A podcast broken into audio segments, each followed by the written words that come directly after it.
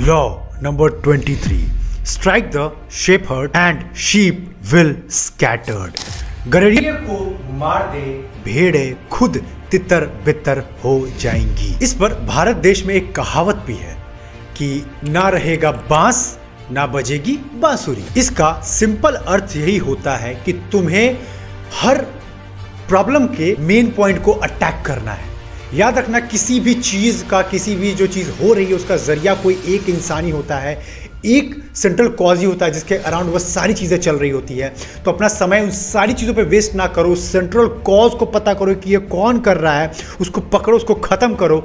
भेड़े खुद तितर बितर हो जाएगी क्योंकि उनके पास अब कोई लीडर ही नहीं है फॉलो करने को। और उसी के साथ याद रखना कि कभी भी ये गलती मत सोचना कि विचार विमर्श करके बैठ के आंसर आ जाएगा। नहीं, तुम्हें पता है कि ये अगर आज नहीं रोका गया, ये जो सेंट्रल कॉज है ये कल होकर और बड़ा मूवमेंट क्रिएट करेगा, ये सबको भड़काएगा, सबको आगे लाएगा, तुम्हारे लिए बाद में खतरा बन सकता है। So find the main shepherd, कौन ये कर रहा है, कौन वो गड़रिया है, उसको पकड़ो, खींचो, भीड़ से खत्म करो ताकि भेड़े खुद ब खुद अपना रास्ता बना ही ना पाए। प्राचीन काल में अगर तुमने वॉर्स को, युद्धों को ऑब्जर्व किया, तुमने एक चीज फाइंड किया गया हो होगा कि जब लड़ाई शुरू होती थी, दोनों आमने सामने होते थे, सबसे आगे सैनिकों को रखा जाता था छुट्टे पुट्टे, फिर कुछ घोड़े होते थे, फिर ऊँट होता था, और इन सब यू नो सेनापति, बहुत सारे कमांडेंट के पीछे छुपकर राजा बड़े से हाथी पर बैठा रहता था क्योंकि सबको पता था उस वॉर में कुछ भी हो जाए राजा को बचाना है, राजा को बचाना है। बिकॉज राजा,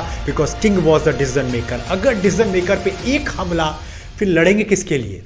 खुद सोचो ना, एक वॉर चल रही है, बहुत तगड़ा वॉर है, और सब भेदता हुआ एक इंसान घुस गया और उसके मेन राजा को तुरंत मार दिया। अब वॉर बचा, भेड़े किसको फॉलो करेंगी? भेड़ों का डिसीजन मेकर है कौन? वो तो रहा ही नहीं। इसीलिए राजा को संभाल कर रखा जाता है हर वॉर के अंदर। और अगर तुमने शतरंज का खेल खेला होगा या सुना होगा, उसमें क्या करते कभी सोचा है? राजा का कोई खास पावर नहीं होता, वो एक चाल आगे चल सकता है या थोड़ा एक राइट या लेफ्ट कर्व की तरफ चल सकता है, वो प्रॉपर चाल नहीं चल सकता। तो राजा की सेफ्टी में क्या होता, आगे पूरे सैनिक खड़े हैं, फिर कुछ हाथी, ऊँट, वजीर, हर चीज़ों से उसको बचाने की पूरी कोशिश की जाती है कि उसके ऊपर कोई अटैक ना हो।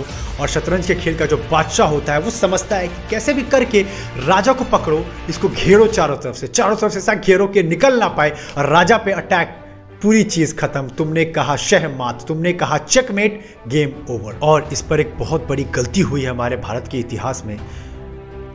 जब हिंदू मुसलमान बहुत मिलकर रहते थे, ये बात था जब अंग्रेज शासन कर रहे थे और मजबूत करना चाहते थे अपने शासन को, तो उन्होंने पता है क्या किया, एक पॉलिसी यूज किया, डिवाइड एंड रूल, फूट डालो और शासन करो। उसके पीछे क्या था, उसको समझाने के लिए एग्जांपल से समझो। एक जार है, ये तुमने सुना भी होगा, इंटरनेट पे काफी चल रहा है, एक जार है, उसके अंदर काली चींटियां हैं, लाल चींटियां हैं। पहले लाल चींटियां और काली चींटियां बहुत आराम से रहती हैं, पर जब जार को जोर से हिला दिया गया तो काली चींटियां समझती है लाल चींटियों ने किया, लाल समझती है कालियों ने किया, दोनों एक दूसरे के ऊपर मर पड़ती हैं, युद्ध कर बैठती हैं, एक दूसरे की जान ले बैठती हैं, कोई नहीं बचता है। एक बार भी रुकती और सवाल करती कि कौन है जो ये कर रहा है, ये तो कोई ऊपर से आदमी हिला रहा है, ये तो कोई थर्ड पार्टी है, और ये जंग कभी नहीं होता। और ये उस वक्त यही हुआ, हिंदू मुसलमान में फूट डाला गया। और उस वक्त का भारत समाज उतना पढ़ा लिखा नहीं था, तो हिंदुओं को मुस्लिम के खिलाफ, मुस्लिमों को हिंदुओं के खिलाफ भड़काया गया। और ये जंग इतनी बड़ी हुई कि वो ये ना समझ सके कि ये जार एक अंग्रेज या कोई अंग्रेज का शासन ऊपर से हिला रहा है, हम क्यों लड़ रहे हैं एक दूसरे के साथ, हम एक दूसरे का गला क्यों काट रहे हैं। और इवन आज भी ये हो रहा है, लोग नहीं समझना चाह रहे कि कुछ पॉलिटिकल पार्टी अपने एजेंडा को पूरा करने के लिए काम कर रही है। लेकिन लॉस सिर्फ ह्यूमैनिटी का है, लॉस सिर्फ एक फैमिली का है, जो इंसान अपने यू नो काम करके बच्चों के लिए खाना लेकर जाता है, फैमिली चलाना चाहता है, लेकिन वो शांति से काम नहीं कर पा रहा है। इस पर तुम अपनी के एग्जाम्पल देखो। मान लो कि तुम्हारे माँ बाप तुम पे रह रह के गुस्सा कर रहे हैं, तुम्हारे साथ जब रहते वो अच्छा रहते हैं, जब वो रिलेटिव के यहाँ से होकर आते हैं, किसी रिश्तेदार के यहाँ से, उनके दिमाग में दस चीज़ भरा हुआ है, मेरा बेटा तो ये कर रहा है, मेरा बेटा तो टॉपर बन रहा है, मेरा बेटा तो ये कर लेगा, मेरा बेटी मेरी बेटी मेरी बेटी तो डॉक्टर बन गई, आपका बेटा क्या कर रहा है, वीडियोज़ बनाता है, क्या हो जाएगा इससे, आपका बेटा गिटार बजाता है, क्या हो जाएगा इससे, आपका बेटा फुटबॉल खेलता है, क्या हो जाएगा इससे। और तुम क्या कर रहे हो, अपने माँ बाप से भिड़ रहे हो, तुम अपने माँ बाप से लड़ाई कर रहे हो, तुम सेंट्रल कॉज नहीं पता कर रहे हो कि ये रिश्तेदार जड़ है, कैसे भी मुझे अपने माँ बाप को इस रिश्तेदार से दूर रखना है, ये भड़काते हैं, उनको जाके मुझे उनकी क्लास लगानी है। इस तरह अगर तुम सेंट्रल कॉज पे काम करोगे, तुम सेंट्रल प्रॉब्लम को ढूंढोगे तो चीज़ों को फाइंड कर पाओगे, ख़त्म कर पाओगे, वरना जिंदगी भर परेशान रहोगे लाल और काली चीटों की तरह कि ये कर कौन रहा है। तो तुम्हें भी रुकना है, सवाल करना, एक बेवकूफ़ की तरह मत करो। अगर तुम इस चैनल को फॉलो करते हो, मैं मानता हूँ तुम एक वॉरियर हो, तुम एक रिबेल हो, तुम आम इंसान नहीं हो, तो उस ताकत को यूज़ करो, सवाल करो, कौन है वो, कौन ये करने की गुस्ताखी कर रहा है, कौन है सेंट्रल कॉज, कौन है वो गडरिया जो पूरे भेड़ों के झुंड को चला रहा है। वरना तुम भी तो वही बेवकूफ़ हुए। जब पावर के लॉज इतने डिटेल में मैं तोड़ रहा हूँ, तेईस लॉ हो चुका है, कि चीज़ को समझो, क्या गलती हो रही है मुझसे, सवाल करो डिटेल में जाकर। इस पर एक बहुत ही प्यारी कहानी है, पूरे तरह से रिलेट कर पाओगे। एक बार भेड़ों और भेड़ियों में, भेड़िए बोलते हैं वुल्फ्स को और भेड़ होते हैं शीप, वो तुम्हें पता है, भेड़ों और भेड़ियों में बात छिड़ गई, थोड़ी वार्तालाप हो गई। तो भेड़िए थोड़े शातिर होते हैं, तो सीधे से भेड़ों को जाके बोलते हैं कि अरे बहनों, अरे भाइयों, ये जो कुत्ते हैं ना, इनकी वजह से हम दोनों के बीच में लड़ाई होती है। ये इतना भौंकते हैं कि हमें ये गुस्सा दिलाते हैं, हमें ये उकसाते हैं, और इसी वजह से हम तुम पे अटैक कर देते हैं। इन कुत्तों को हटाओ अपने समूह से, फिर हम दोनों के बीच में प्यार बट जाएगा। और सीधे भेड़े ये सवाल नहीं कर रहे हैं कि ये इनकी चाल है भेड़ियों की, और वो क्या करते हैं, कुत्तों को बोलते हैं भाई तू चला जा, हम दोनों के बीच की ना पीस को तू छीन रहा है। वो कुत्ते एक्चुअली में उनका प्रोटेक्शन कर रहे होते हैं भौंक भौंक कर, लेकिन कुत्ते बेचारे चले जाते हैं और भेड़ियों को रास्ता खुला मिल जाता है, क्योंकि भेड़ियों ने कुत्तों को अपने रास्ते से हटा दिया है जो कि उनको भौंक के रोकता था। अब वो भेड़ों पर सीधा अटैक कर देते हैं और उनकी हड्डियों समेत उनको पूरी तरह से चट कर जाते हैं।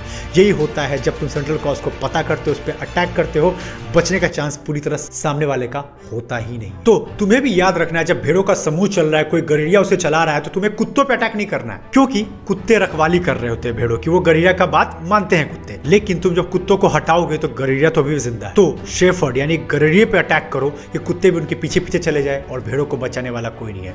भेड़ जो होते हैं ना, भेड़ जो इस समाज में बहुत सारे लोग भी होते हैं जो अपने दिमाग नहीं चला रहे होते, वो किसी गुरुत्वाकर्षण केंद्र को फॉलो करना चाहते हैं, किसी सेंट्रल फोर्स की तरफ। वो चाहते हैं कि मैं किसको फॉलो करूं, मैं किसकी बातें मानूं।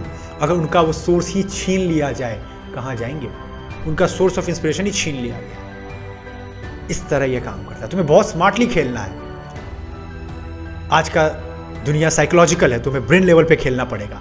लोगों का सेंट्रल प्रॉब्लम पता करो, चीज़ें पता करो। सेल्स करने जा रहे हो, कुछ प्रोडक्ट बेचना चाहते हो, उनका सेंट्रल प्रॉब्लम ढूंढो, क्या है वो प्रॉब्लम जो मैं ढूंढ ठीक करते ही ये मुझे यू नो सेल्स ला कर देगा। सेंट्रल कॉज ढूंढो, क्या चीज़ है जो मुझे रोक रही है आगे बढ़ने से, क्या वो कारण है, उस गरीरे पे अटैक करो, भेड़ों के पीछे अपना समय वेस्ट मत करो। इस पर आठवीं सदी में एक चीनी कवि ने क्या बात कही है, अगर धनुष तानते हो तो सबसे बड़ा धनुष तानो, अगर तीर यूज करो तो सबसे लंबा तीर यूज करो, और अटैक कर रहे हो तो घुड़सवार पे क्यों कर रहे हो, घोड़े पर ही अटैक करो ना। ना घोड़ा दौड़ेगा, ना घुड़सवार उस पर बैठा रहेगा, ना जंग होगी, और तुम बैठे बैठे जंग यहीं से जीत जाओगे। मतलब सिंपल भाषा में, पहले के समय में जो युद्ध होता था, जो मेन लीडर होते थे, वो जानते थे कि पूरे यू नो देश में लोगों को मार के कोई फायदा नहीं है, क्यों ना मैं सीधे राजा को मार के उस जगह पे ही कब्जा कर लूँ। और यही सही तरीका भी है, पूरे झुंड को मार के, पूरे कम्युनिटी को मार के कुछ नहीं मिलता है। तो इसके थ्रू मैसेज मेरा एज ए यूथ तुम्हारे लिए ये है कि मुझे जैसे अपना याद है कि आज से तीन चार साल पहले मैं रह रह कर गुस्सा, यू नो छोटी छोटी बातों पर कबीर सिंह बनता हुआ, मुझे छेड़ो मत, I am very short tempered, मैं तुम्हें छोड़ूंगा नहीं। और इस चक्कर में ना मेरे अच्छे रिश्ते बन रहे थे, ना मैं अच्छा करियर में कर रहा था, ना कुछ पर्सनल डेवलपमेंट आ रहा था, क्योंकि मेरा ईगो बहुत स्ट्रांग था। फिर मैंने सवाल किया कि मैं ऐसा कर क्यों रहा हूँ, इस चक्कर में मेरी सारी चीज़ें खराब हो रही है, कोई मुझे प्यार नहीं कर रहा, ना मेरी चीज़ें बेटर हो पा रही, ना करियर में अच्छा कर रहा हूँ। इस गुस्से का सेंट्रल कॉज क्या है, फिर मैंने पाया मन। एक बार मेरा एक मोमेंट आया जब मैंने रियलाइज़ किया कि ये सारी चीज़ों को मन चला रहा है, अगर मैं इस पर मास्टरी कर लूँ तो मैं सही से खाऊंगा, अच्छा वर्कआउट करूँगा, अच्छा सोचूंगा, अच्छे लोगों से बात करूँगा, अच्छा करियर में करूँगा। और इसको मैंने हथियार बना के इस पर अटैक किया, और आज ये मेरा, तुम अगर मुझसे मिलोगे तो मेरा पावर है कि मैं इस पर कंट्रोल कर सकता हूँ। मुझे पता है मुझे कब डिसीजन लेना है, मैं क्या करूँगा क्या नहीं करूँगा। मैं अपने इमोशंस का मास्टर बनने की पूरी कोशिश हर दिन करता रहता हूँ। सो so, इसी के साथ एज अ यूथ देखो, मान लो तुम्हारे रिलेशनशिप में कोई दरार आ रहा है, तो गुस्सा मत करो कि मेरी गर्लफ्रेंड ऐसी है, मेरी वाइफ ऐसी है, नो, सेंट्रल कॉज पता करो क्या कारण है। वो बिजनेस में तुम पे बॉस बार बार चिल्ला रहा है, तो जाके सीधा बॉस पे गुस्सा मत उतारो। देखो, हो सकता है तुमने परफॉर्मेंस अच्छा नहीं किया हो, हो सकता है कोई कलीग भड़का रहा हो। सेंट्रल कॉज पता करो, गडरिये को मारो, वरना तुम एक बेवकूफ़ साउंड करोगे, हर जगह अटैक कर रहे हो, अंधों की तरह एक तीर चला रहे हो। इससे अच्छा आँख खोलो, सही जगह गडरिया कहाँ बैठा है, देखो दूर से, सबसे लंबा तीर तानो, attack on the shepherd and sheeps will scatter. So कैसा लगा सेशन, सब लोग बताओ कैसा जा रहा है सीरीज, मुझे बहुत मज़ा आता है। कमेंट्स में पढ़ता हूँ सबके। कोई टॉपिक अच्छा सजेशन हो वो भी बता सकते हो, पर प्लीज़ लिखो।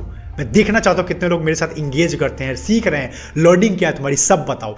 नोटिफिकेशन बेल को ऑन कर लो, वीडियोज़ आते हैं। बहुत बार लोग बोलते हैं पता नहीं चलता है, सबसे पहले आपको पता चलेगा, ऑन कर लो। और सब्सक्राइब मैं करने को तभी बोलूँगा जब जाके तुम प्रोफाइल चेक करो, लगता है कि वीडियोज़ वर्थ वॉचिंग है, टाइम तुम्हारा यूटिलाइज सही जगह हो रहा है, देन सब्सक्राइब। मिलते हैं next law number twenty four के साथ, तब तक हैव अ ग्रेट टाइम।